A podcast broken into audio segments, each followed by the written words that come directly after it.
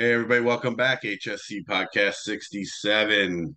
Big Box Steve on the mic, Big Smooth, Derek, Fresh Wes, back again.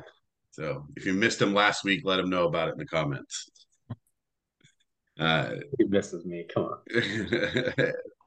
we we were talking about it last week, and we're like, you know, you, uh, you we need you for like the the other things because Derek and I always end up saying the same stuff. So we need you to be like the the opposite, throwing the weird stuff from time to time. You know. Yeah. You got to have that. You got to have that good opinions, you know, in there that you don't want to always be on the norm. I, I look at things from a different angle. right. People, yeah. people are still trying to figure out that angle. it's a good, it's a good angle to have. It's a good angle to have for sure. Um, if you guys are uh, watching on YouTube or listening on podcast, thanks for listening. Don't forget to subscribe and like, uh, leave comments, and uh, if you're listening on Spotify, Apple Podcasts, Anchor, appreciate listening. Uh, so let's get into uh, this week's episode. Obviously, uh, we want to kind of jump off here with the uh, happenings of today, which is in sports. It's a big day, is NBA draft. Uh, it's not quite over yet, but first round's done. Um, before we kind of talk about the drafts, you know, what's happening in this year's draft, I want to talk a little bit about like the uh, the kind of the diff the way the draft is different over the years. Uh, I guess you know when we were first watching NBA when we were younger, it was kind of like, hey, you had these guys, they went to college for four years, they came out, they got drafted, right? And like you got to see them for a long period of time. You knew a lot of where they're coming from, but you know, it wasn't there wasn't a lot of different makeup to the draft, I guess, mm-hmm. comparatively now. So when you guys see that today or as of recent, like how does that change the draft or how has it changed the draft? Is that good? Is it bad? What do you guys think about that? Well, looking at for me, uh, I was like, you know, but I'm checking mocks, mock drafts before the draft and all this, and I'm like, who are these people? like three of them are from the D League, right? And so it's like they, it's just kind of, I get it in a way. I just wish you would just let them come from high school and then straight in because you don't want. I didn't see any games with Scoot Henderson or the uh, Thompson twins or anything like that. Right. Yeah. I, I, heard of Scoot and then I heard of the Thompsons, but never seen any highlights or seen anything of them. None of their uh, games really on TV. Right, right. Do you think that's a can be an advantage for players though to like play in the D League for a year or two and then does it make them more NBA ready than maybe college does? I would I would kind of think so because you get used to like a travel schedule and everything and, uh, and just practice and it's just all about basketball. You know, you, you don't have school to, like, to, worry about. Right. I mean, if they even worry about school, they have to at least be on campus. But right. Yeah. You know, I, I would see that as I that's I was kind of thinking of it that same thought process was that it seems like almost as an advantage for them to um go into that first. And it's it's almost like a like what baseball does, right? With the minor leagues. Right. Yeah you get drafted out of high school and you can just go to the minors and then they have the rookie league, single a double a and triple a so yeah yeah turn into like a, a farm system yeah yeah and then but then you got you know guys coming from outside the country obviously still that's been been around a lot longer but right. still you know very prevalent especially as more uh, European stars and guys, you know, from other mm-hmm. countries start winning championships. And you know, you obviously got guys like Jokic and uh, uh, uh, just, uh yeah, Luka. Luka.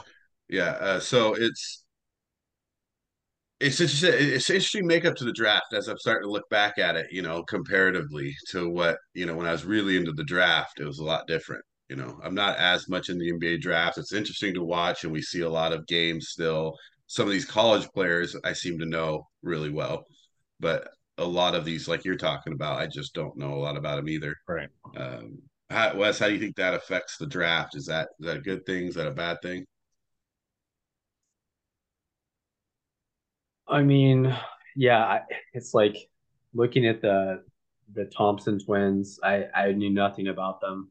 I knew a little bit about Scoot just because of um, Victor, you know, because they, you know, it's like they played against each other.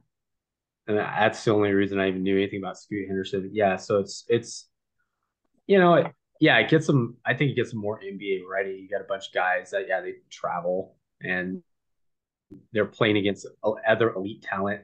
Not like in high school where Bronny's playing like, you know, guys that aren't nearly as good. You know, they're not NBA, they're not NBA nearly NBA ready. And they're high school kids. And he's smoking them. And everyone's like, he always so great. He's already at commercials. Like, really? like he I mean, he you know, when you watch LeBron, look at Bronny, it's like, come on, you know, you're putting way too much pressure on this kid. Yeah, you are for sure. Um, and he's not he's get he's got a lot of spotlight, but he's not rated that particularly that high comparatively um, to some of the other players because there's a lot of good good young high schoolers right now.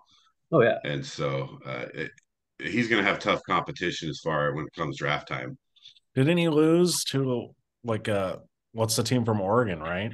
Yeah, um, uh, West Linn, Lake Ridge or well, West Linn. Westland, West Linn, right?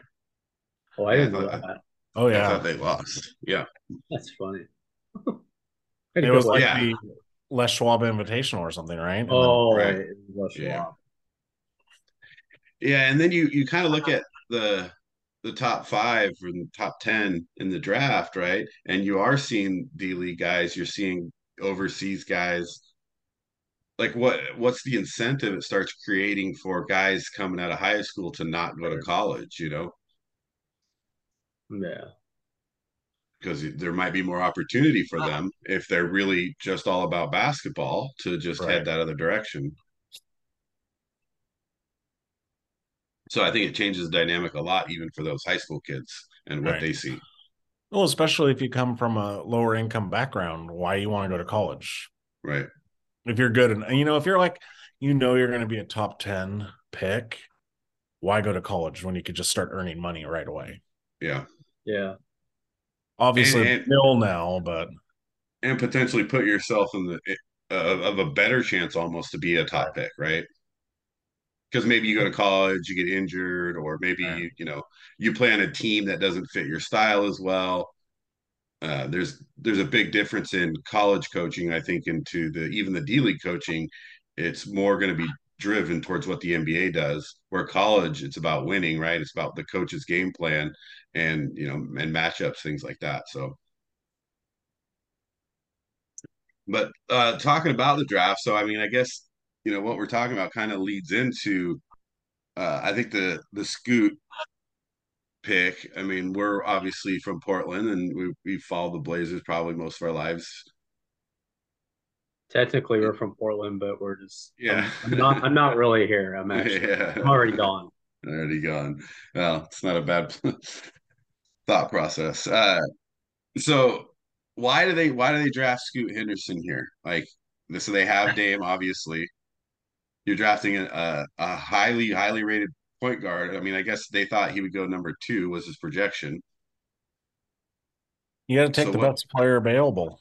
I mean, is it a best player available thing? You think? This is a positionless league now. You don't yeah. need like their traditional seven foot center and a you know, you could put you can play them both together. Or the big thing is, is he's a huge trade chip. Yeah. Well, what about Simons? You know, you got maybe you trade Simons. Well, the the what people were saying was for like Zion or Paul George or someone like that, you'd have to trade both. Right. So Simons, they don't, they don't yeah. want to give up on Simons. They they want to keep him, and I think Derek's kind of right in his initial assessment that if you get Scoot Henderson, then you have a trade chip. You don't yeah. have to give up on Anthony. They they want to keep him. Um, so he might be a trade. He might be like just a trade option.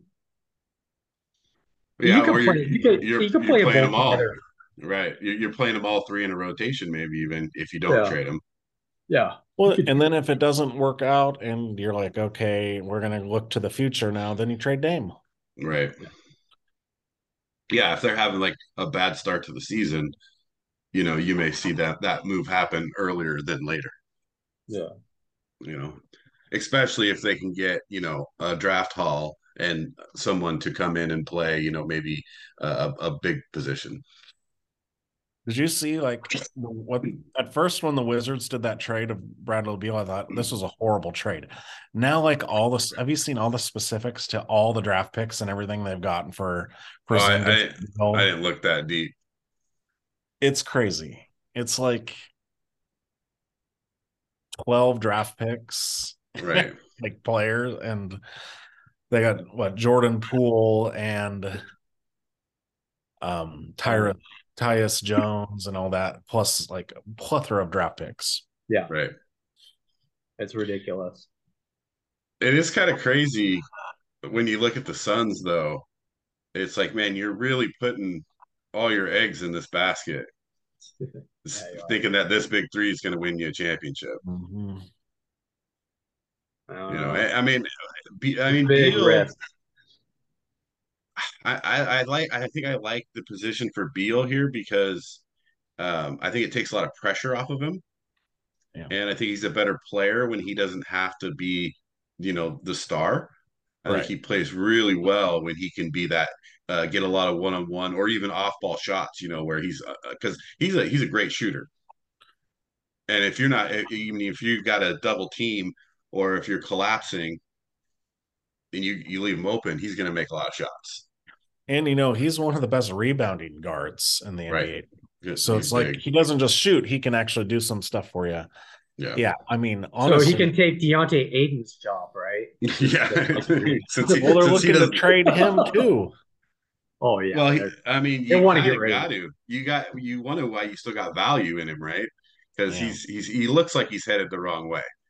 Yeah from where he was, right? Because when he came into the league, like he, everybody thought, and, and he was playing a little bit like it, like he was going to be a powerhouse center.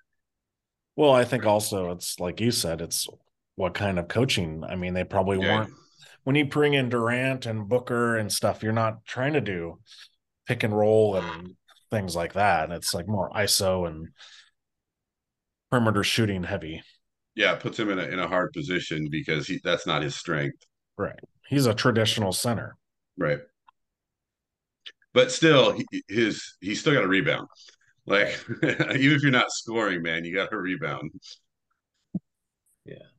So yeah, so okay. I mean, and you know, obviously I want to talk about so let's talk about Portland's other pick before we get through others. Go go to some other places in the draft.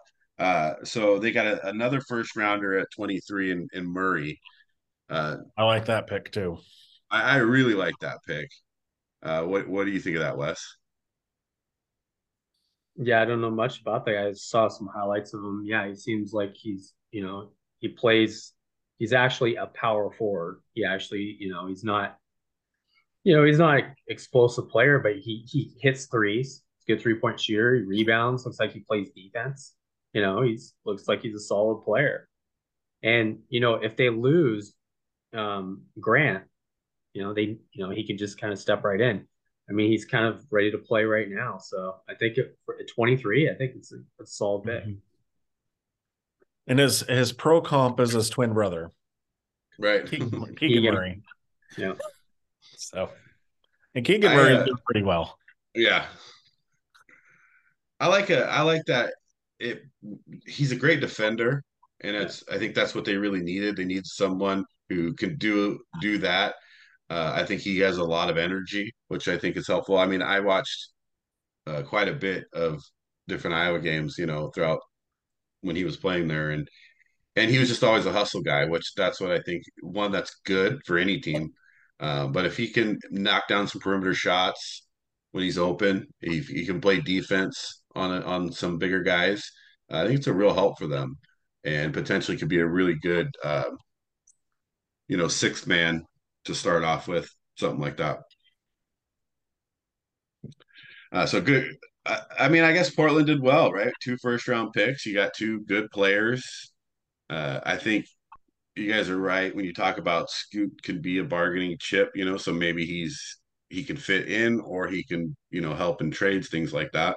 Or you mix that those three on the floor, like Simons, right. Simons and Lillard and him, and then you have you know you have Sharpe. Mur- you, you got Murray who you know you need a guy like him to hustle and and be like that Jerome Kersey type player. Yeah. Only he can hit threes. You leave him open, he can he'll kill you on threes. So it's like he can shoot threes too. So I think it kind of makes you know them a little bit more competitive this year. Yeah. Well- overall, I'd say they did well. Yeah, I'm not as sold on Simons as other people. I'd rather if we could get if we could package him and Scoot and get a Zion or like a Paul George or someone like that, I would I would I would do that. Yeah. If you're wanting to win right yeah, away. it, it depends. It depends on what your end goal is, right? If you're trying to build, Yeah, I think they want to get. I think they'd rather get Zion just because George is hurt. He's he just he just. Well, Zion's hurt all the time too. all this, yeah, yeah. It's like when Well, is Zion Zion's not got to lose like thirty pounds, and, that, and, that, and that's another problem too. It's like, are you really gonna you're gonna go pretty much all in on Zion when you well, the other one was also on that team was Brandon Ingram. That would be an interesting pick. That would Yeah. be good. that Yeah, would uh, that would be good for them. Uh, the so I think there's pressure to not build for the future. I think there's pressure to win right now because I, I don't think they want to lose Dame. I think they see Dame as hopefully retiring as a Blazer, you know, playing at a high level here for the rest of his career. Yeah. But he But they- he needs to win. He wants to win. Like you could tell, he wants to be on a winning team. He's he's he's he's said it in not so many words that you know he he would be willing to go somewhere if he had to. Right. Uh, if they don't get their act together and give him a If they- team. yeah, exactly. And I think that puts some pressure on them to say, well, we can't necessarily now just trade off and hope for a future, you know, because we Well, may then lose our present. Well, that was the whole thing. Is is like they hold held on to McCollum for way too long. Right. Should have got rid of him earlier when his at the height of his Right. Before they signed the $200 million contract. yeah, and then they could have gotten somebody gotten stuff better than they did, and that was the issue. They held on. That's the problem with the Blazers is they hold on to guys too long when they should have got rid of them sooner. Right. Like Batum, um, I mean, Jermaine it's- O'Neal. It's, it's a long list. you know. yeah. oh my god. uh, so when, when you guys look at the first round, you know, what are some standouts for you? You know, what what's something that, you know, you look at, you think that's a good pick or that's wonder why they picked that. That's a bad pick. Um, I mean, because I think there's uh quite a few interesting picks here. I really thought the Rockets did really well. Yeah, They got Amen Thompson and um Cam Whitmore at 20. right. Cam Whitmore was supposed to be a top 10 pick yeah, it went more solid. and he fell to 20. So I think that's huge value. And to get one of the get the better of the uh, Thompson twins plus Mm-hmm. Whitmore, that helps out a lot your team. The- Yeah, I liked. Uh, there's a couple different picks, but I, I really like. Let's see. Uh, Jaquez Jr. I think is a great pick for for Miami, yeah, I that think was that- that- yeah. especially at 18, because I think that he gives a lot more than, you know. Um, I think he's also another one of those energy guys. He's he can play defense. He's he's a good fit for Miami's style. So I thought that was a real good pick for them. I thought the uh the lively De- Dereck Lively pick was interesting for Oklahoma City because I see potential in him, you know, but he's got a lot of work to do. His offense isn't super strong. He's one of those tall, skinny guys, Mm. It- it- almost like a you're looking at a a, a non-scoring Chet Holmgren, you know, and it's like I, I- thought that was an interesting pick for them. I don't think it, it might turn out right if they because he plays great defense. He's long and he, and he can um, he gets off the ball. He helps help defense is good. So I thought that was an interesting pick. And then Memphis at picking Sasser. You know, it's that's almost like a we don't trust Mhm. Ja Morant. You know, Yeah, that was kind of. But again, you can interchange. You can. Yeah, I mean you can. Um, now you got right? But Marcus Smart, and you know, kind of. Sasser is for sure like a legit point guard though. Yeah, it's interesting. It's an interesting, uh, like just in case. Right, right. Yeah. In case you go off the deep end. Insurance. Did they trade for Sasser? I don't think they did. Because I got the Pistons got Sasser. Uh, Oh. I got 25. I had thought Memphis had him. I got It's- it's- 25 as the Pistons took him. I got him twenty. I got twenty-five, and he went to Memphis. Yeah. Oh, well, maybe. Yeah. I don't know if that was a trade or something like that, but um I didn't see that draft, so I don't know if they traded it or how they got it. I'm just I just looked saw the uh the outcome there.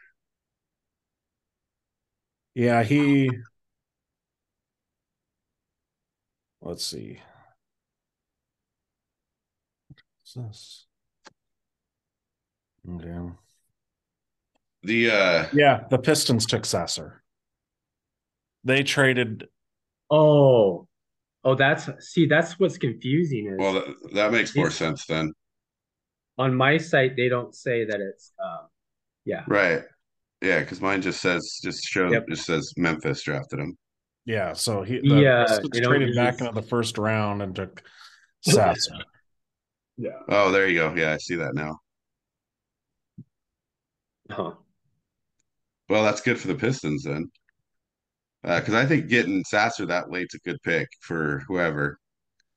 Um, Jordan Hawkins, I think, was a great pick too at 14 because I think he's coming off of, you know, obviously a great final season at UConn. And he's a shooter. He's just a pure, pure shooter. And he's related to uh, Reese from LSU. Really? Yeah, I think they're cousins. that's that's funny.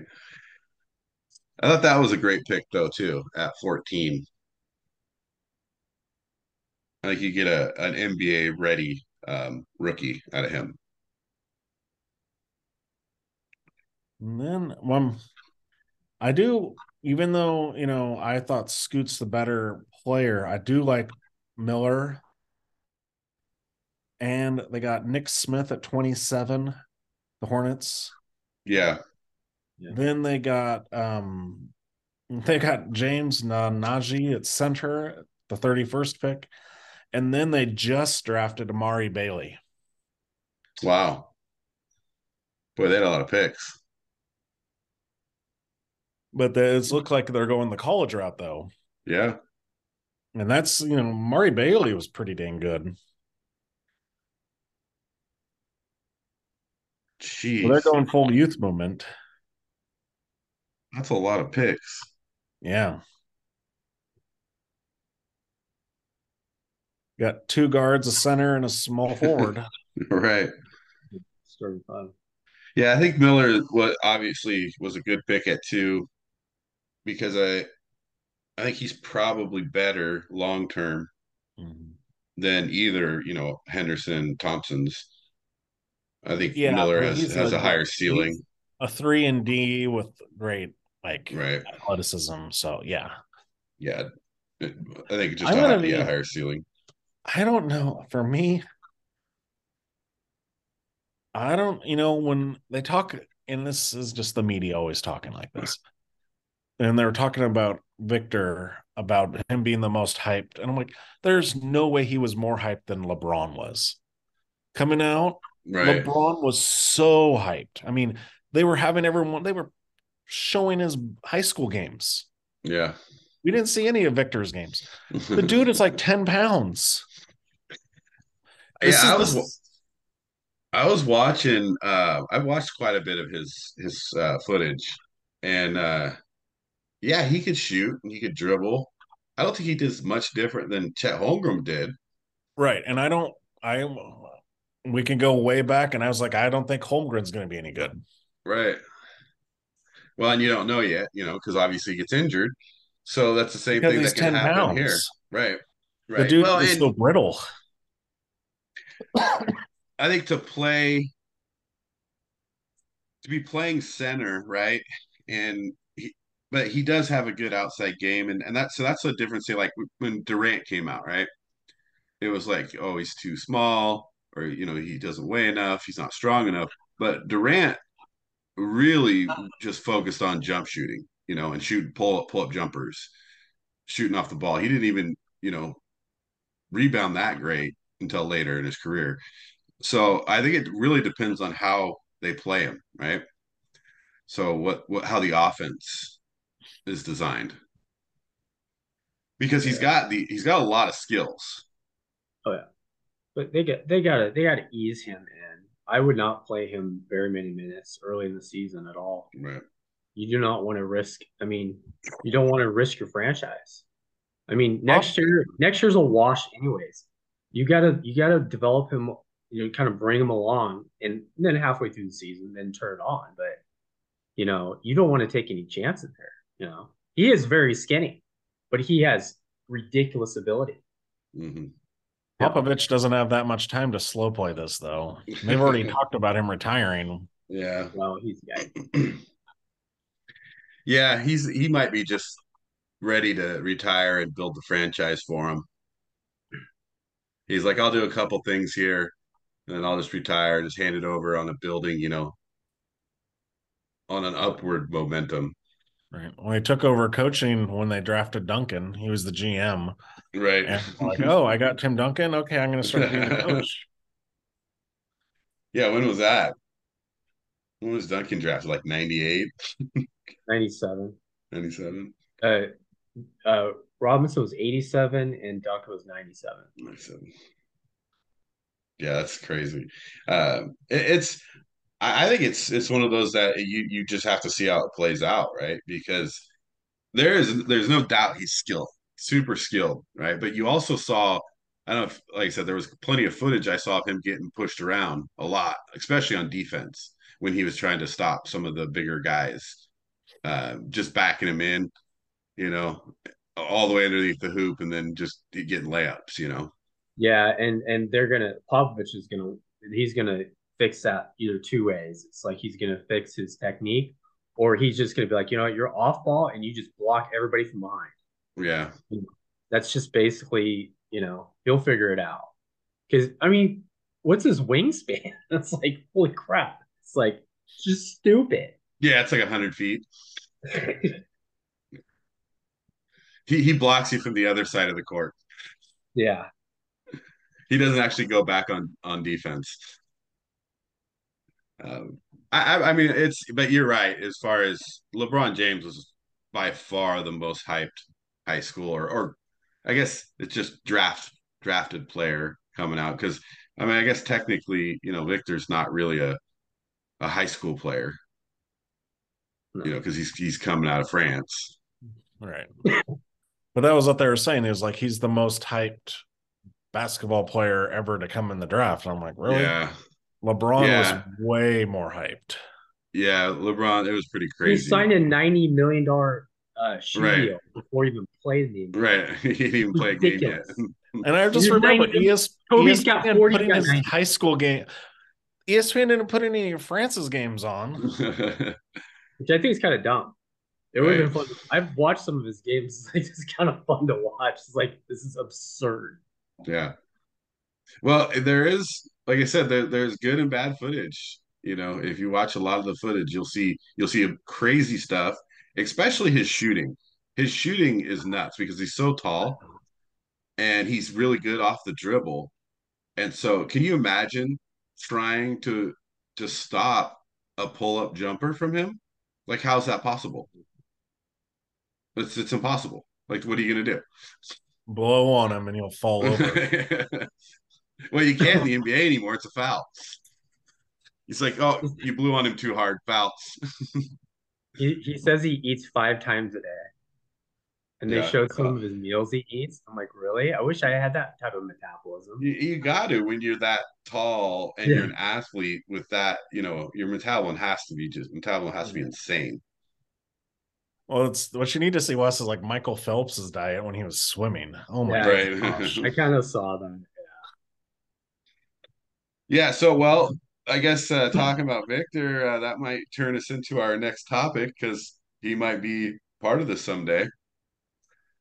And we're we're talking about uh, top five NBA draft busts. Our all-time top five NBA draft busts. Uh, and this is th there's a, an interesting list, I think. So this was fun to do. Um, because some some come come to mind immediately, some become more prevalent after some research, and then some that come to mind immediately for me anyway. You see it do it a little differently as you start to research more, right? So let's get into it. Top five NBA draft busts. Who wants to start with number five? Oh. I'll go. My number five, speaking of LeBron James's draft, is Darko Milicic. Yeah. Picked number two by the Pistons. Then Carmelo gets picked, Dwyane Wade gets picked, you know, later. It's like Pistons were coming off the championship Right. and got the number two pick, and they passed on Carmelo Anthony, who single handedly Just got won the championship. only right. national championship. Uh, yeah, yeah, he was. Uh, so he's not on my list of top five, but he was right there. Like I would probably have him at six. What do you got, Wes? I had to go with Adam Morrison in 2006 from Gonzaga. Um, never really did anything. Uh, tore his ACL in the preseason, of course. Um, only shot 37% during his rookie season. Right. He just, everyone thought, and there was just so much noise like, oh, he's going to be so great. He's going to be all star. He didn't do anything. He didn't stay No. in the league. Yeah, and it's it's a lot of times injuries, right, come up, but still, like injuries aren't the only factor when you talk about busts sometimes. But uh, yeah, he he didn't do a lot at all, and I think that's a that's a good pick. So I got number five. I got Hasheem Thabeet. Um, the reason I picked him is because he he had the hype of being this Dikembe Mutombo, Patrick Ewing type of defender, and uh, the problem I had with him is is that he didn't carry that over to the NBA. Plus, he already sucked on offense, and he didn't do that do well on offense either. But you didn't bring the defense that you were supposed to bring, that you were drafted for, that you were really molded for your whole college career and uh, and then he just washed out real quick as well. Like he he didn't have any real longevity in the league, and you know to be drafted that high, you know you gotta you know you you gotta perform a lot better than that, even if it's just blocking shots and getting rebounds. Right. So I got him at five. All right, let's go number four. Wes, why don't you lead us off with number four? Shawn Bradley, Sixers two pick, 1993. Seven foot six, right? What's there's a that's kind of interesting. Uh, obviously, he'd probably be the tallest player ever taken that high. Um,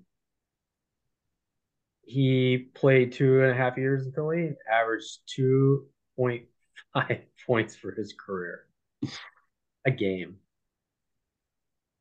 Yeah, it's pretty bad. So um, That's it's kind of amazing. I did not remember him being that bad. I thought he was serviceable. Right, right. And that's that's kind of what I noticed as I started looking at these different picks and things like that and, and drafts bus. But I, I mean he was definitely near the top of my list too. But I think uh I'm kind of on the same wavelength as Derek there. I like in my mind he was better than he really was. So number four, I got Adam Morrison. So Wes just mentioned him. Uh, it- he really was a big bust because he only ended up playing like four years as well. So on top of like not producing anything, he only played four years, never had his rookie season was his best season. It still wasn't that good. And then it's just gone. You're talking about a number three pick. Is Jordan's first pick, you know, ever as a as a owner, GM. Like you, you get picked by the GOAT, like you better come to play. And uh, but the disappointing thing I think for Morrison was he played so well at Gonzaga. You know, he had a really high scoring average, just you know, took them, you know, far every season and and uh, that was a big bust. We got a four, Derek. Well, my four, he had okay numbers, but he just didn't play very much. And his nickname in college was Never Nervous Pervis, but his nickname in the pros was Out of Service. That's, That's Pervis funny. Ellison. He was the number one pick overall, traded after one year. Right. He was traded the next year after being the number one overall pick.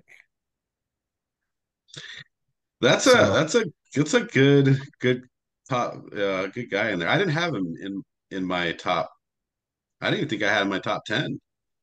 Because you know he he basically took and got Louisville national championship. He was right. the man, and then he just never took over in the NBA, and he was hurt all the time. Right. Yeah, that's a, that's a good one. I like that one. All right. So number three, uh, it's me. I'll lead off here. So I have Anthony Bennett here.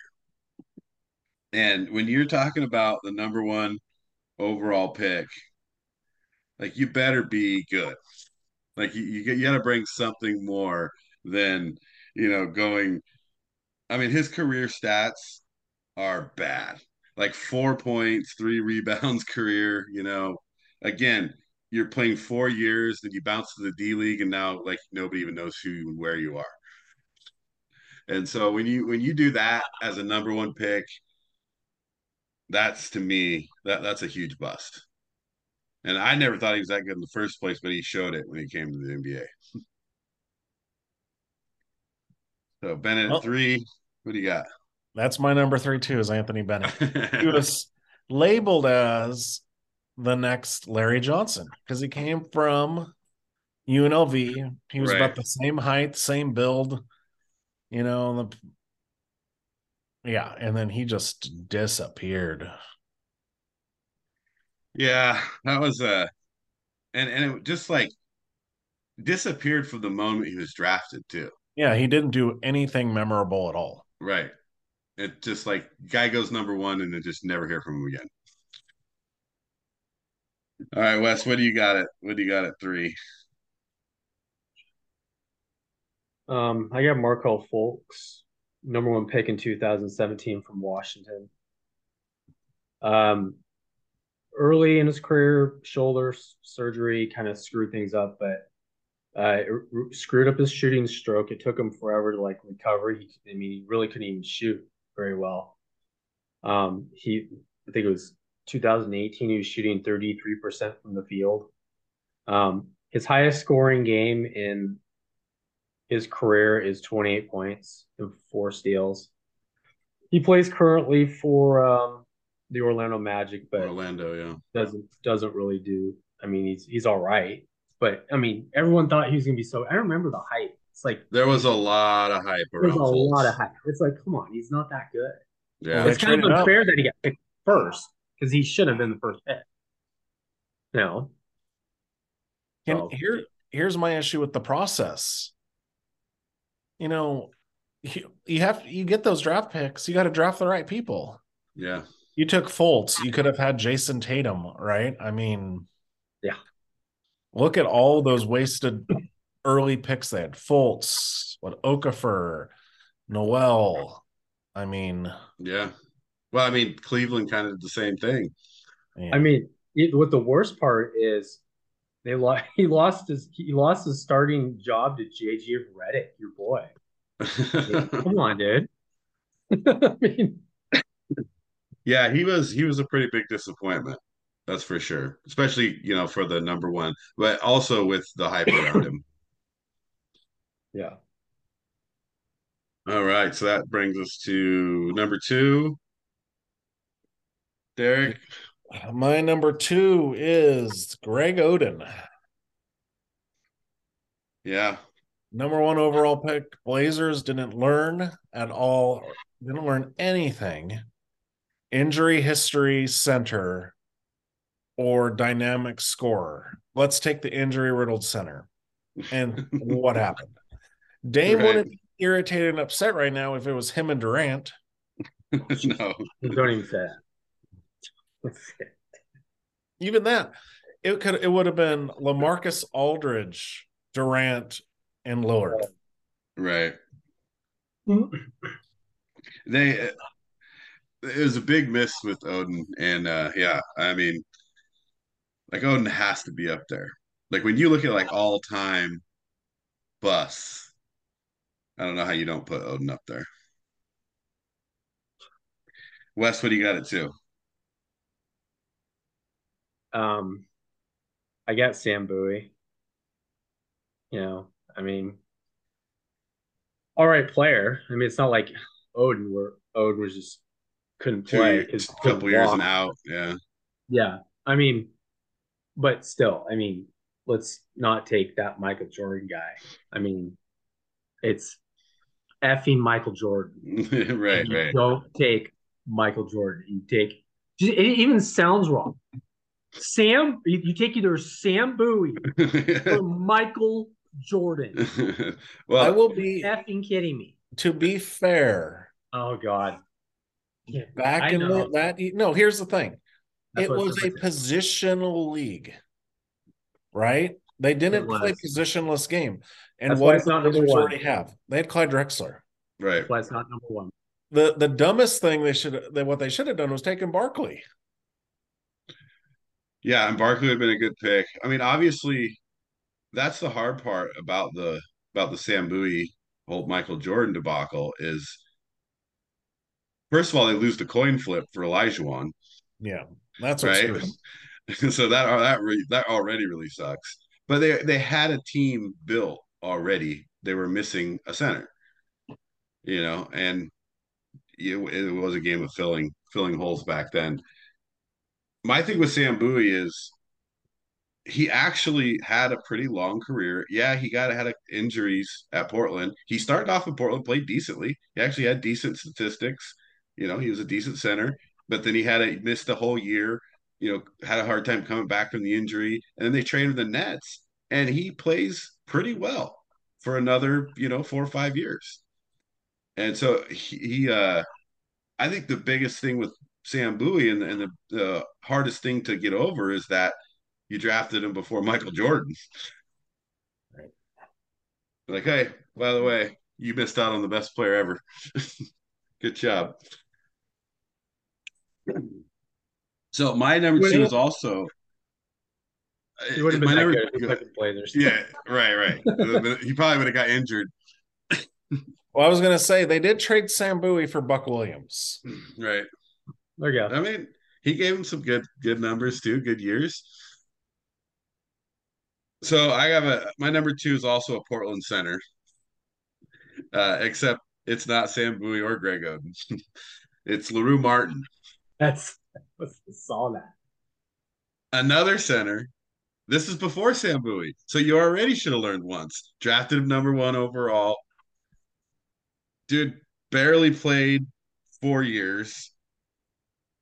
They played five years, and then you know averaged like five points a game, like no blocks, four rebounds a game. Like didn't do anything as a number one overall center pick. Yeah. and then you and then you come back and do it again twice. Uh, so at some point, like you had to learn. But here's here's what makes him a bust to me. It's like you come in, yeah, he was a little bit undersized for a center, but you're still the number one overall pick, right? And at that time, the number one overall pick was a big deal, especially at a center. And when you don't perform at all, and then you're just again, nobody's ever heard of you, right? Because you were such a bust. I did. So- I I saw that like on one site, top like top five picks, bus. Three of them were the Blazers. Yeah. Oh god, it's so well, bad. the thing with Larue too was a little conspiracy, um, because Bob McAdoo came out that year. Right. The rumors were he was going to go in the ABA, and the NBA commissioner advised NBA teams not to take him. Right. So the Blazers took Larue Martin. The Buffalo Braves with the next pick Took Bob Dr. J. Or no, or the you also could have Dr. J. Yeah, Dr. J, but he was already playing in the ABA at the time. Right. But McAdoo was drafted second overall and went Yeah. to the NBA. Yeah. So if they didn't listen to the commissioner, would have just drafted McAdoo. Yeah. Or you could have got Dr. J. he was pretty good too. Yeah, but he would have had to. I don't know what had happened. See, because the the Bucks drafted Dr. J, and he never played for the Bucks. So Right. I don't know if he just wasted that pick or not. Yeah, they definitely had some weird different things happening back then because of the the two leagues. So that's that's what I got as my number two. Let's see. Let's get to number one here. Wes, you're leading us off. Number one. Greg Oden. Greg Oden, man. It's like, yeah, just that Kevin Durant guy came pretty good, and Greg Oden, you know, I don't know, still around. I don't even know where he is, but yeah, it was it was pretty uh, horrific. I He's at remember, Applebee's. Remember, no, he's at the. Remember when I we saw him? Yeah. He's on the factory, Yeah. and and it was a comedy night, and he's like out there, and he's like, oh yeah, he's like, we're like, why are you here? You should be like, shouldn't you be practicing or rehabbing or wherever you're and the the the comedian like busted on him. He started like busting on him hardcore, like just roasting him. On thank it was like Thanksgiving too. I was oh, like, that's- brutal. It was bru- and you know what? A week later he got hurt. Done. Last time he played. He's a. I mean, my number one's also Greg Oden. So I mean, I, I'm right there with you. Obviously, we all have him near the top. The what I also didn't like about Oden is he's the, he's the the epitome of bust, right? He he didn't perform. He definitely had injuries, but he also the big problem I had with him was attitude, willingness to want to perform. And I get it. Injuries happen, right? That's part of sports. But to be the number one pick, to be this generational talent that everybody thought he was, enough for you to take him over Kevin Durant. Because it's not like everybody didn't know Kevin Durant wasn't going to be good. Everybody knew Durant was going to be good. Like they knew it. So it wasn't like, oh, we don't know about this Kevin Durant kid. Like everybody knew he was good. But there was hype around Oden as like this is like going to be one of the most amazing centers to ever play the game. Like like the game, it was still the 1980s. They were thinking, Right. oh yeah, you know, we're just gonna get another, you know, a center that's gonna carry us into the, you know, the Yes, I mean, 21st century. It's like Kevin Durant, a dude with that know, wingspan, with that those Th- that's that's the thing though. range. Athletically, it, hmm? the range he had. Like I remember Aldridge, Marcus Aldridge, who is a big guy. Was he six ten? Probably maybe six eleven. He's a shot blocker. He could jump. He's like he was talking about one day in practice where he went up for a block and Oden was like a foot higher than him. You know, blocking behind him. So like he, he Aldridge couldn't get the block. Goes over Aldridge's hand, but then Oden's a foot higher and gets it. You know. And so, uh, yeah, it's not like he didn't have the the skill set. I think he didn't have the mentality. I think that's what made him the biggest bust. and he looked like he was 40 when he was 20. that should have been the first sign, like something's wrong here. I mean, you look like Robert Parish right now, and you're Well, like and, uh, He was also injured throughout the whole season in college. right, right. He, yeah, he was definitely hurt plenty in college. Let's so. check those joints out, maybe, before we Right. start like pulling the trigger on this. You know, So I, I'm I'm same as you there, Wes. And we, we know Derek's Oden's not number one for Derek because he already had Oden at two. Mine is very controversial. Uh oh. Never played a game in the NBA, so that's why he's the biggest draft bust ever. That's Len Bias. Oh man, that is controversial. Oh my god. You're taking number one overall, and you die of a drug overdose the next day. Right. I didn't know it was the next day. Yeah, What? God, was this he was must have partying the from the. It's bad. Yeah, Yeah, that's that's brutal. Talk about it. Um, yeah, I mean, I guess it you the, there's not much more of a bust than that, right? Because you actually didn't even step on the court. Us, well, yeah. But that's a tough one. Like I, I'm I'm I'm leaving dead guys out of my list. Derek, Derek doesn't care. Derek's Derek like, just this goes doesn't matter. jugular. He's like, facts are facts. Well, if it was any other franchise, yeah. it would have destroyed the franchise. Derek, Derek pulled a De Niro. This is this. This isn't something else. This is this. It's like what, Derek? You want to talk about Hank Gathers too? Hmm. Oh, we should be laughing. Hank Gathers didn't die of a recreational drug Yeah, overdose, so right. So yeah, so we can we can blame Len because he's uh the druggie. no, he that was Uh, no, he that's wasn't. sa- I mean, it's super he had a sad because problem. he wasn't even. That was like his first time doing it too. Yeah, right. They're just bad decisions. but that's. I mean, you just wasted the number one overall pick. Yeah. I Yeah, that's even rough. to- I didn't even look to see who was in that draft. What year was it? Wasn't that like a rough time for like a, a couple people in that draft? Like, didn't a couple people have problems? Probably in '86. Oh, Oh, okay, he wasn't first. He was must have been second. oh. Yeah, he was second overall. Brad Daugherty went one, but you had because Roy Tarpley was in the same draft. That's what I'm saying. Yeah, Tarpley was in the same draft. but you and had another one too, right? uh, Chris Washburn. Yeah.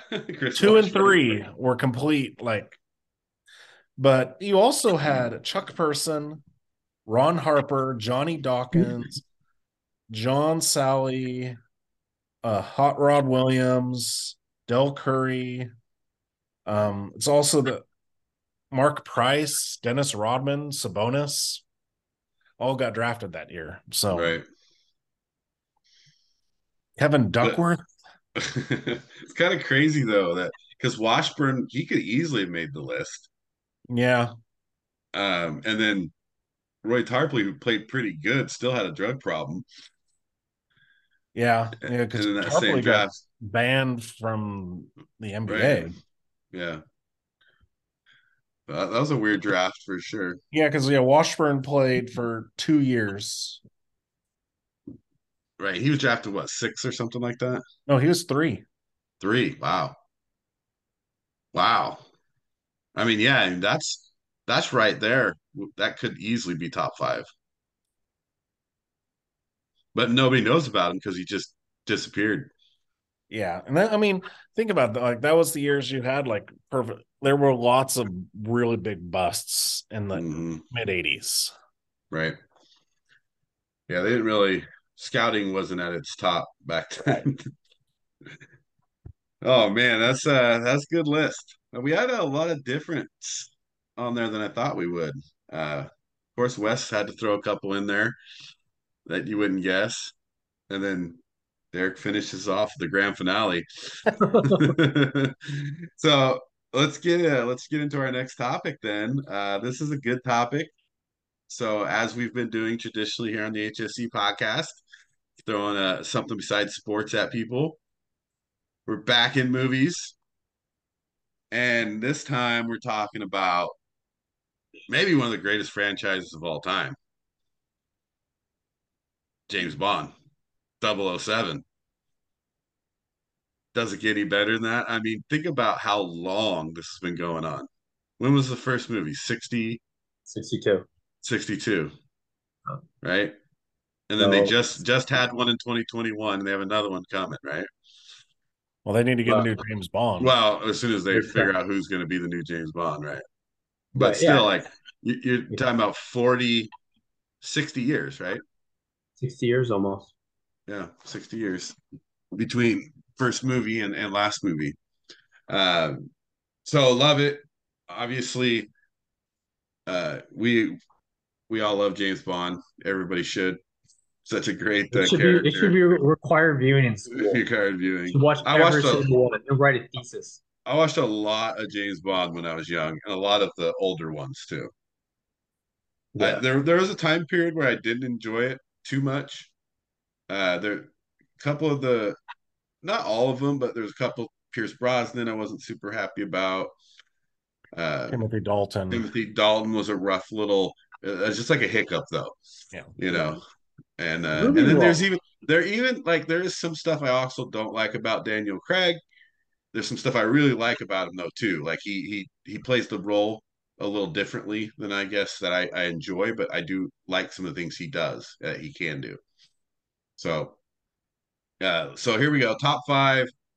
Well, we're not talking top five James Bond movies. We're talking top five James Bond villains. So we're throwing in a twist. And so let's uh now I will tell you, I mean, we'll start off by saying I might I might be a little looser on this list than you guys as what classifies as as the villain. Yeah. Are you talking That's- henchman? Yeah, like it, that was hard for me too because I was like, oh, it's kind of a henchman, but they're villains. But Yeah. what's a because there's the there's the ultimate masterminds, right? And sometimes there's Mhm. multiple of them because sometimes the ultimate mastermind is Spectre, you know. So it's Yep. not like it's not like the it's actually uh you know that anyway. So uh let's get into it. Here we go. Top five James Bond villains. Uh Wes, why don't you lead us off? Number five. I got odd job Nice. just because it's odd job. I mean, the part Odd job. where he throws the hat and it chops off, you know, the statue's head. And that was cool. But when he crushed the golf ball, like, you know how hard it is to crush a golf ball? And the look on, I mean, you're just like, what? And the look on Double Seven's face. Yeah, I used to tell my dad it because we'd watch that, laugh about it. And I said, it's funny because Double Seven's like, kind of gives you that look like, oh, dude, this dude's going to kill me. I don't care. Whatever. So like, and then the end fun. fight scene with Odd Job is just like, he's like throwing gold off his chest. It's just bouncing off. I I, mean, uh, he's Odd Job's definitely on my list. That was one of the ones where I was like henchman versus villain, yeah. and but I love I love Odd Job. One of my- one of my favorite characters of all. You know when he, when it goes down to that, um, and I'll be with you in a minute when we talk about henchmen. but I'm gonna I'm gonna tell you right now. I'll go with my number five is Mr. Big. Uh, Mr. Big, you know, I you you talking about Roger Moore, you know, it's kind of like his coming out Bond party. He's he's not playing it that well, you know, and uh and Mr. Big kind of makes the movie, right? But he also he it's like he he's he's like this in control of all these different people. It's like he's running a network, you know. and he he's like this uh big time guy, which hence the name Mr. Big. So I really like he also really encapsulated the character better than sometimes some of the other villains did. Because there's been good villains in the past where I don't know if they encapsulated their character as well as he did. So I got Mr. Big at five. I thought Wes would have said the best part of that movie is Jane Seymour. Right. We'll talk about Bond girls another time. yeah. That's another topic. Uh, my five is a henchman, but it's not Odd Job. I love Odd Job, but I left him off my list. But mine is, to me, the quintessential henchman, and that's Jaws. Good old Jaws. Oh, the best. I mean, they kind of did him dirty when they turned him good in um, Moonraker, but Right, right. I loved me, man. He was didn't have to say a word. Both of them, Odd Job and Jaws, didn't really they didn't talk. Yeah. Ja- Jaws Jaws just so daunting, you know, and it's like he just looked the part so well, so good, you know, it's just like perfect. Like you couldn't cast anybody better for that part. You can't, you know, and so I, I I'll my number four is Jaws. So I, I have Jaws at four. It's my only henchman. Um, even though there's there's I have you know I love Odd Job, love another henchman I won't mention in case it's on your list, but Jaws for me, I put Jaws at four because I I couldn't put him above that just because there's some really iconic villains, but Jaws is just it's so perfect. I love the role. I love how they they cast him. Uh, everything was was perfect with them. So uh, and and it's just one of those. When I was young, I was like, man, watch out for Jaws. You know, it wasn't like the fish Jaws. it was like the the the Bond henchman Jaws. I love it. Number four, Jaws. Here I'm going outside the box with this villain. I love him so much. He's so campy though, but I just love him so much. It's Max Zorin. Oh yeah, but it's also Christopher Walken. So it's It not just Mac. So you, you get a double header there. He's so good. And then he's got like Grace Jones as his Yeah. and so it's like yeah, Well, that's- I kill, mean- man. Mayday. Grace Jones plays Mayday, and probably my favorite henchman of all the Bonds. I don't think, like I said, Jaws is still number one as far as like the role, but I just love how Grace Jones played that part. Yeah. That was awesome.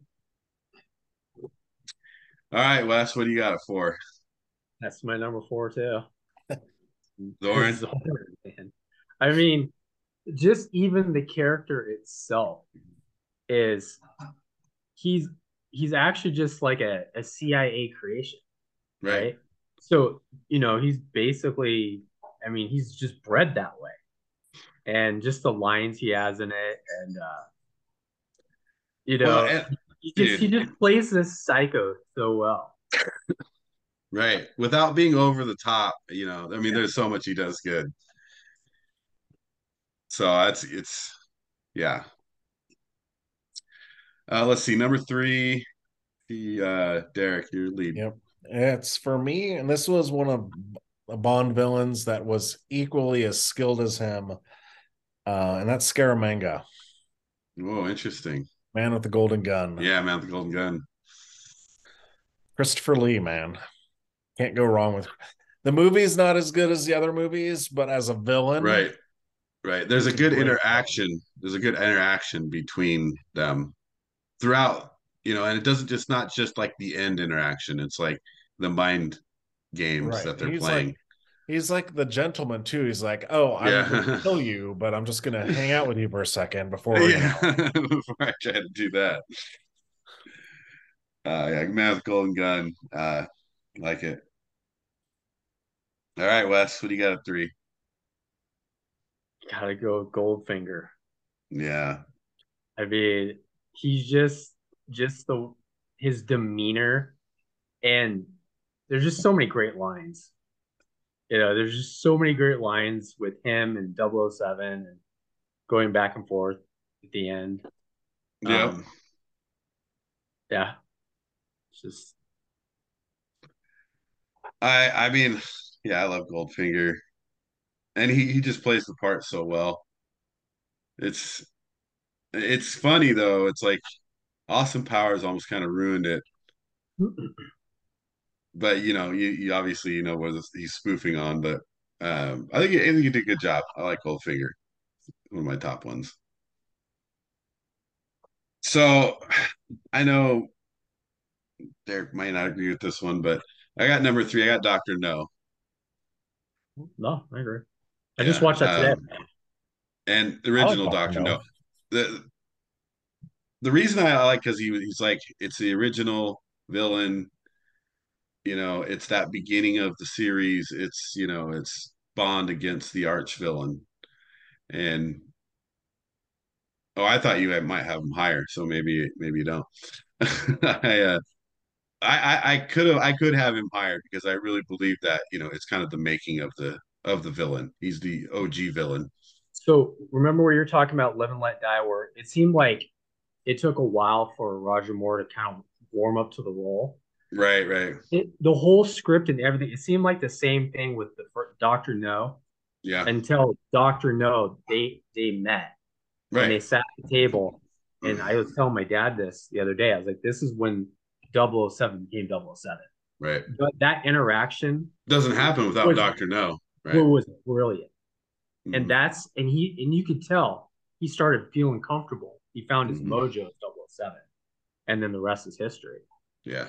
Well, and you, you find the uh the whole good versus bad, you know, you Yeah. find the the hero versus villain Yeah. role. All right. Well, this is where it gets starts getting tougher. Number two, Wes. I got Christopher Plummer, the man with the golden gun. Yeah. I mean, right at the beginning of the movie, it's like, oh shoot, this dude's gonna he's his sole purpose is to take out 007. Forget about you know taking over the world and all this stuff. Yeah, there's lasers and all this stuff. But he wants to duel Lasers. 007. He wants to duel 007. And Okay. it, it, you're like, whoa, this is kind of interesting. It's it's And- iconic. Yeah, and just you know, he's a kind of a creepy dude. I mean, he's just he's a great. I mean, Christopher Plummer is a great actor. I mean, and Right. For Lee. Christopher I mean, Lee. Christopher Lee, yeah, he, yeah, it's just, yeah, he's he's nailed the role. Yeah. Yeah, I, I, I've always I've always liked that role. Uh the movie itself slightly Is- brings it down for me a little bit. Um, because it's not one of my favorite bonds. I mean, obviously I like them all, but it wasn't one of my top. Um, so number two, I got Zorin. Zorin was so close to being number one, but because he's not as iconic in this in the franchise, um, he's he just plays in this really great movie, but he plays the role so perfectly to be this like relaxed psychopath and doing all the things he's trying to do, but just doing it as you know, as Christopher Walken playing that part. Like it does it it's hard to get better than that when you're asking for for a villain. And, and he's still got the mass plans, he's still got the great henchmen, you know, he's still got it all. And then uh yeah, so he he nails that role. I got Zorin it too. This is where you guys are gonna think, huh? So my two is Alec Treve Oh yeah. So that. he- he's yeah, he's on my list, and God, it was so hard not to keep him on there. First of all, I love Goldeneye, but yeah, go, tell us tell us why you got him there. Well, because he's a double O, right? hmm So it's like just the whole scene where Bond uh, at the very beginning sets the timer earlier than he's supposed to, and then later in the movie, Alex like, "Well, I set the timer, you know, for the way you had it," and he's just because he knew all he knew the game plan, he knew the Yeah. playbook, and so, and then he had on the top, man. That you have a femme fatale plus a henchman right there, right, right. Yeah, and um, what's his name? Sean Bean. Is that his- Yeah. yeah. He he plays the role so well. He's a really good actor. Number one, uh, but he plays that role really well. So I, I would say one of the better again at, in, in encapsulating the role of, of a lot of the different villains. So he was definitely on my list. It was really hard. It's really hard not to keep to keep him on there. He uh, Mr. Big edged him out. All right, well, number one, and I don't know, and obviously there's multiple multiple parts of this, but I mean Blofeld. Is there any other way to go on this? I I just don't know that there is. Like I tried to like sneak Zorn in my head in there, you know. I tried to say, oh, it could be Doctor No, it could be, you know, uh, there's a couple uh, Goldfinger, you know. I had all these other Man with the Golden Gun, you know, but it's Blofeld, right? Because it's that's just it. Obviously, some people played it better than others, but I think it's uh that's the most iconic villain that you'll ever have in James Bond. Yeah, That's who I got as Blofeld too. I'm just trying to remember what. So there was Teddy Savalas. Yeah, yeah, Ter- Terry Savalas. Is it, is it Terry or Teddy? It's Teddy. Teddy Savalas. He was the first, Yeah. right? And then No, you had he Donald was- Pleasence. No, it wasn't Te- Ter- Teddy Savalas like the third? No, because he was in the um, No. you know, Teddy right after because was Connery second. didn't have a Blofeld, did he? Yeah, he did. Well, he now in um so you only live twice. They had the one bald headed Blofeld. That was the first one. Right. The first one, the guy that had the cat. Right. But, But yeah. then the other Blofeld was in Diamonds Forever, but he was in Right. You Only Live Twice too. The guy with the gray Gotcha. hair. He was the third one. The second one Right. was Eddie Savalas. Yeah, Savalas was Kelly second. Savalas was second. Donald Pleasence was first, and you only Yes. lived twice. Right, right. Yeah. Because he that's there's- the that's where the pat the, the petting of the cat came in, and that's where Mike Myers, you Yeah. know, did his thing on it on his his uh And then yeah, you had uh, Charles Gray was Diamonds Are Forever. Yeah. Uh, Max von Sydow, Never Say Never Again, and then Christopher Waltz for Spectre. So he, yeah that and and it's it's it's iconic because it is the best villain, but they also like being able to make it interchangeable for different movies and still have this, you know, iconic villain because that's really the ultimate like enemy of Bond, right? yeah, But the ultimate enemy of the world. Right. He's like the he's the world arch enemy. enemy world. yeah. Yeah. Bond's the good guy, he's the bad guy of Yeah. the world. Of the whole world. Yeah. What do you what do you got at one, Wes? I got Christopher Waltz Blofeld. Yeah. So um he's it's that's some of those scenes are just they're eerie. You know, he's just that good. And then of course he has to make it the in in the, in the last one. Right. And he has a pivotal role in that too. I mean, he didn't die or anything. He makes he basically ends everything right there. I mean, he's pulling the strings, you know, even when he's in, you know, prison. So yeah, I got Crystal Waltz. Yeah, what a, what a list though, because um what's the guy that played in um Casino Royale, the villain? Yeah, Lash- Le Chiffre was almost. Yeah, that's what. Yeah, that for me that's also the kind of bond villain that i really enjoy because it's like a thinking man's game Yeah. but then also like he like t- the way he tortures him yeah, like it's just messed up uh so i really like him in that um like mayday is like i said a great henchman uh goldfinger obviously is uh is up there so tho- i mean so those are some of my honorable mentions you know I think they could easily be uh, interchangeable within the list. all right. Well, Spectre, right? That's number Right. one. Right, right. I guess number one would be Spectre, right? But but Blofeld really is Spectre, so Right. you know it's like uh it's like Hank Hankel and Einhorn, right? Hankel and I don't. They're the same. Uh, ah, okay, that's that's good. Good top five there. So to kind of wrap up the uh the James Bond thing here, we're just not gonna do top five, but what's your favorite James Bond movie? So for anybody that's still listening, this is the movie you need to watch if you're not a James Bond fan. What do you tell them? You mean our favorite or the best one? Okay, go with whatever you think. I'm just gonna go with my favorite, and that's Live and Let Die. Yeah, Are we doing just one or top five? just We're just just doing just, one. just one. This one or one. Yeah, it's Live and Let Die.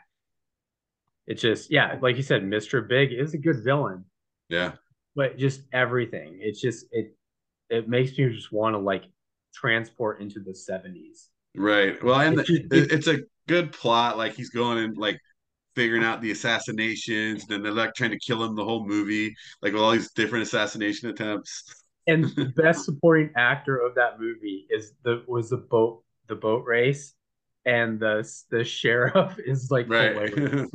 it's like he has so many great lines. He almost Yeah. makes the movie. Well, didn't he appear in another one too?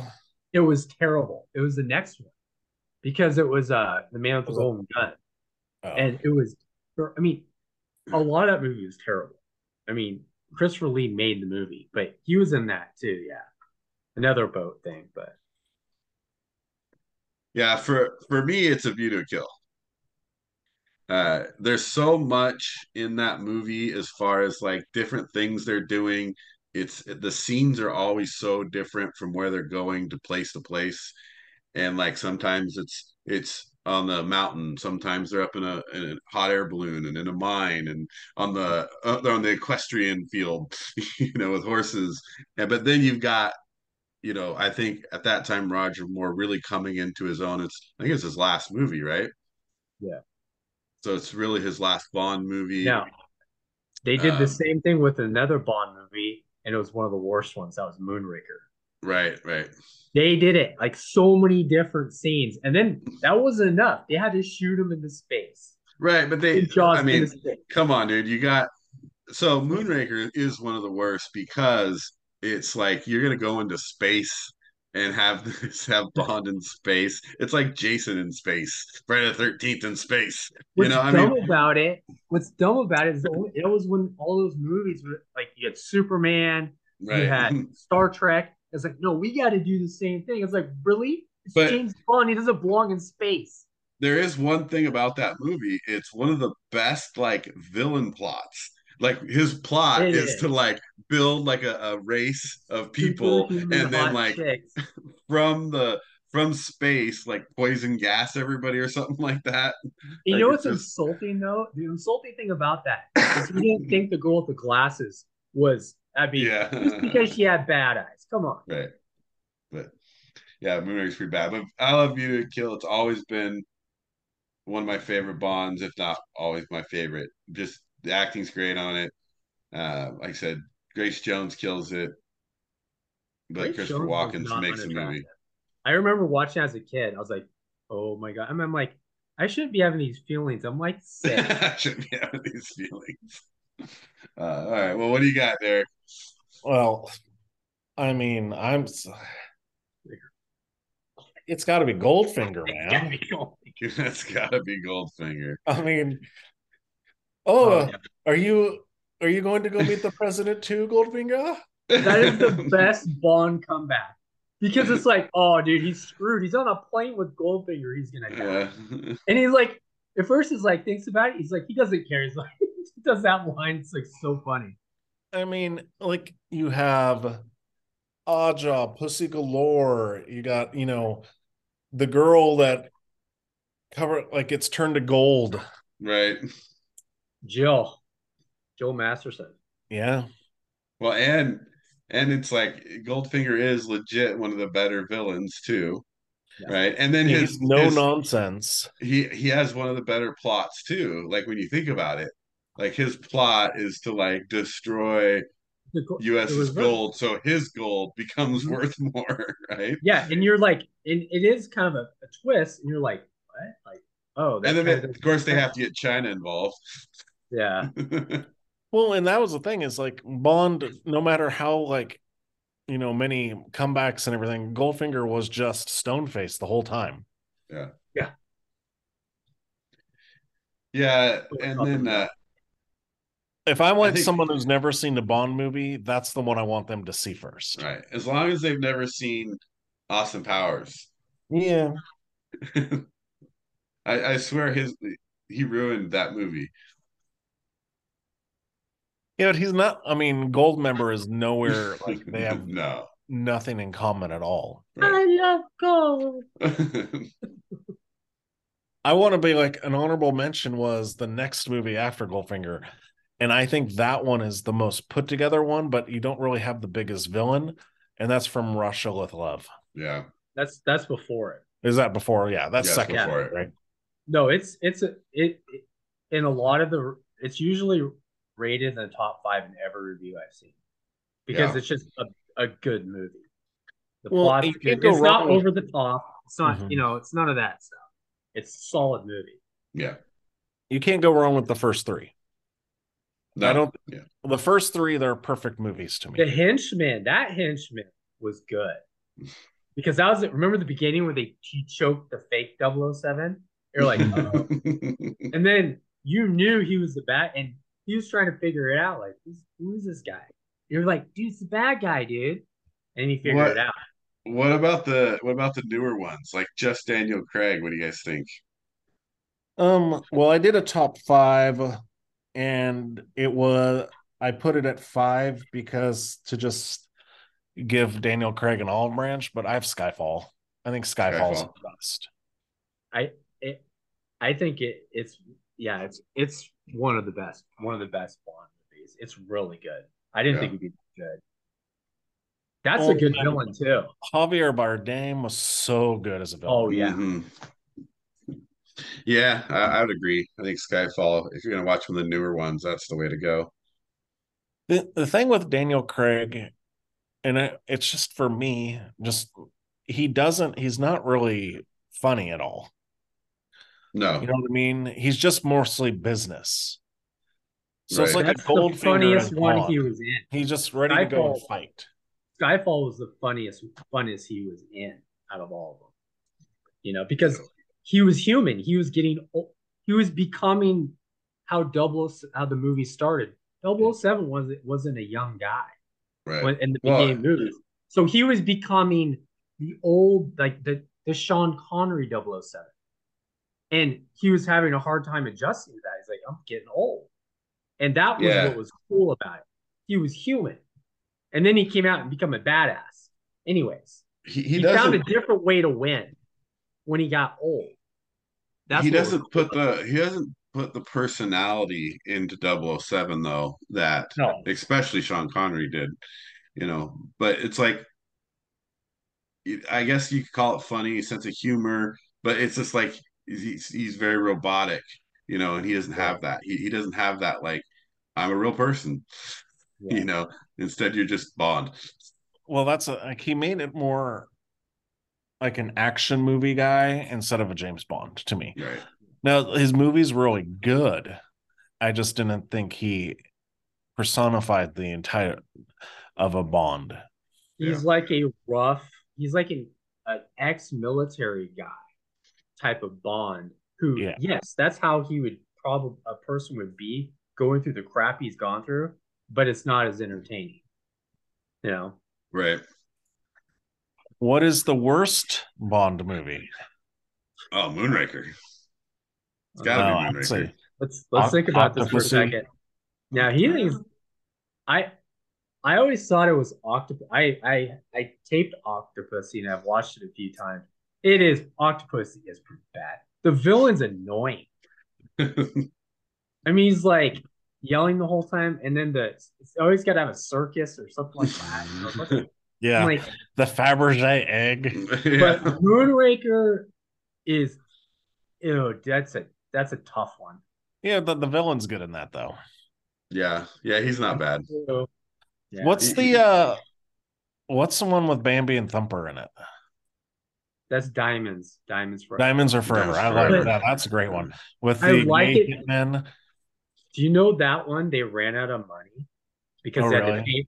They had to pay Sean Connery, and that's when he there was a big riff. Like he like he wanted to get paid, and they ran out of money, and so they didn't have money to finish the movie, and that's why the special effects in the last like twenty minutes are terrible. I mean, dude, if I'm a producer, I'm like, all right, let's just cut this out, and people will know something blew up.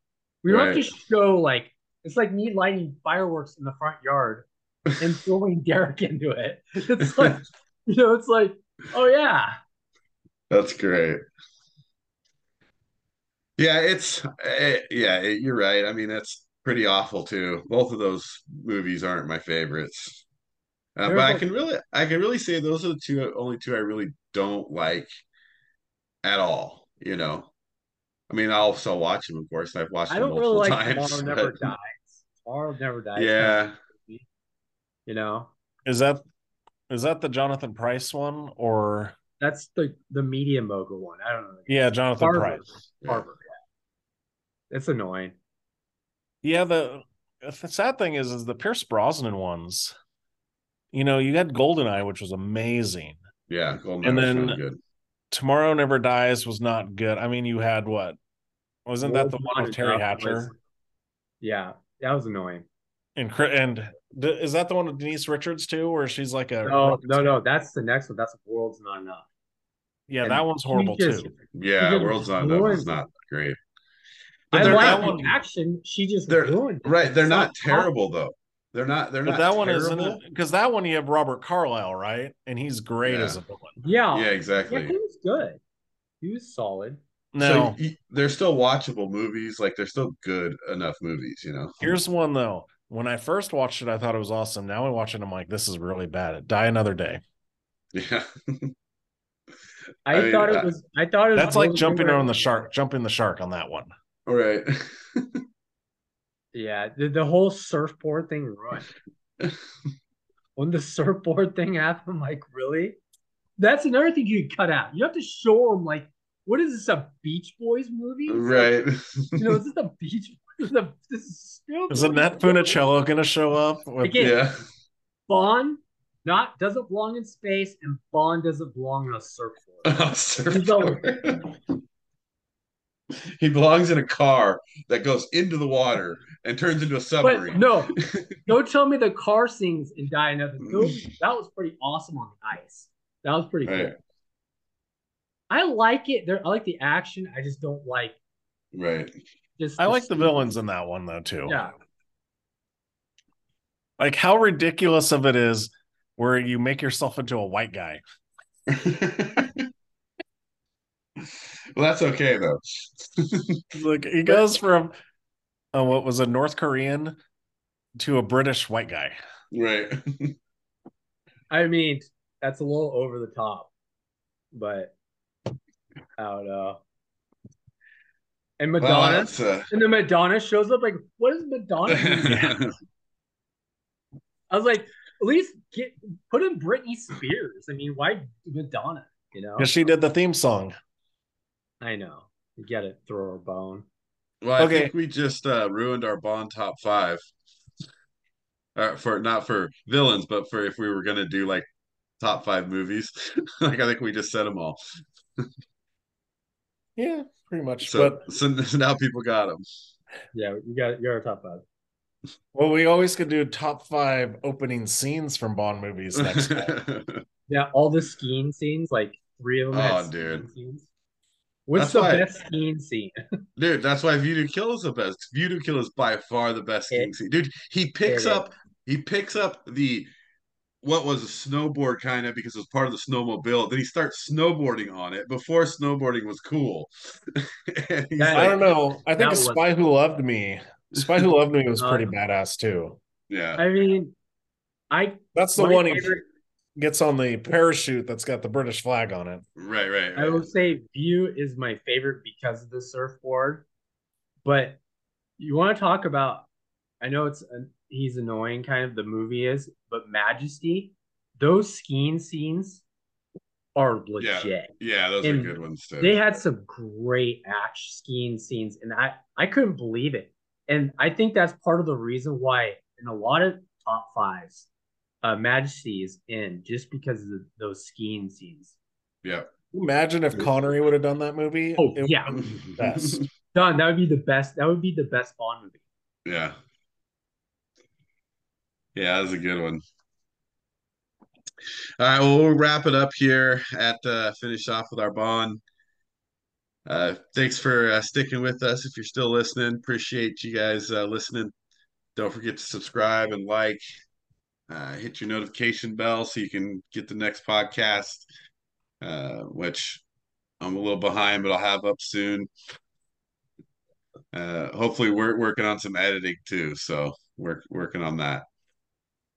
Uh, talked about NBA, talked about James Bond, but we got a couple more months till football season, so we're filling some time. if you have any uh, anything you want to hear, leave it in the comments. Uh, we love to go from some comments and use those as topics. But uh, everybody, thanks for hanging out. We'll see you next time.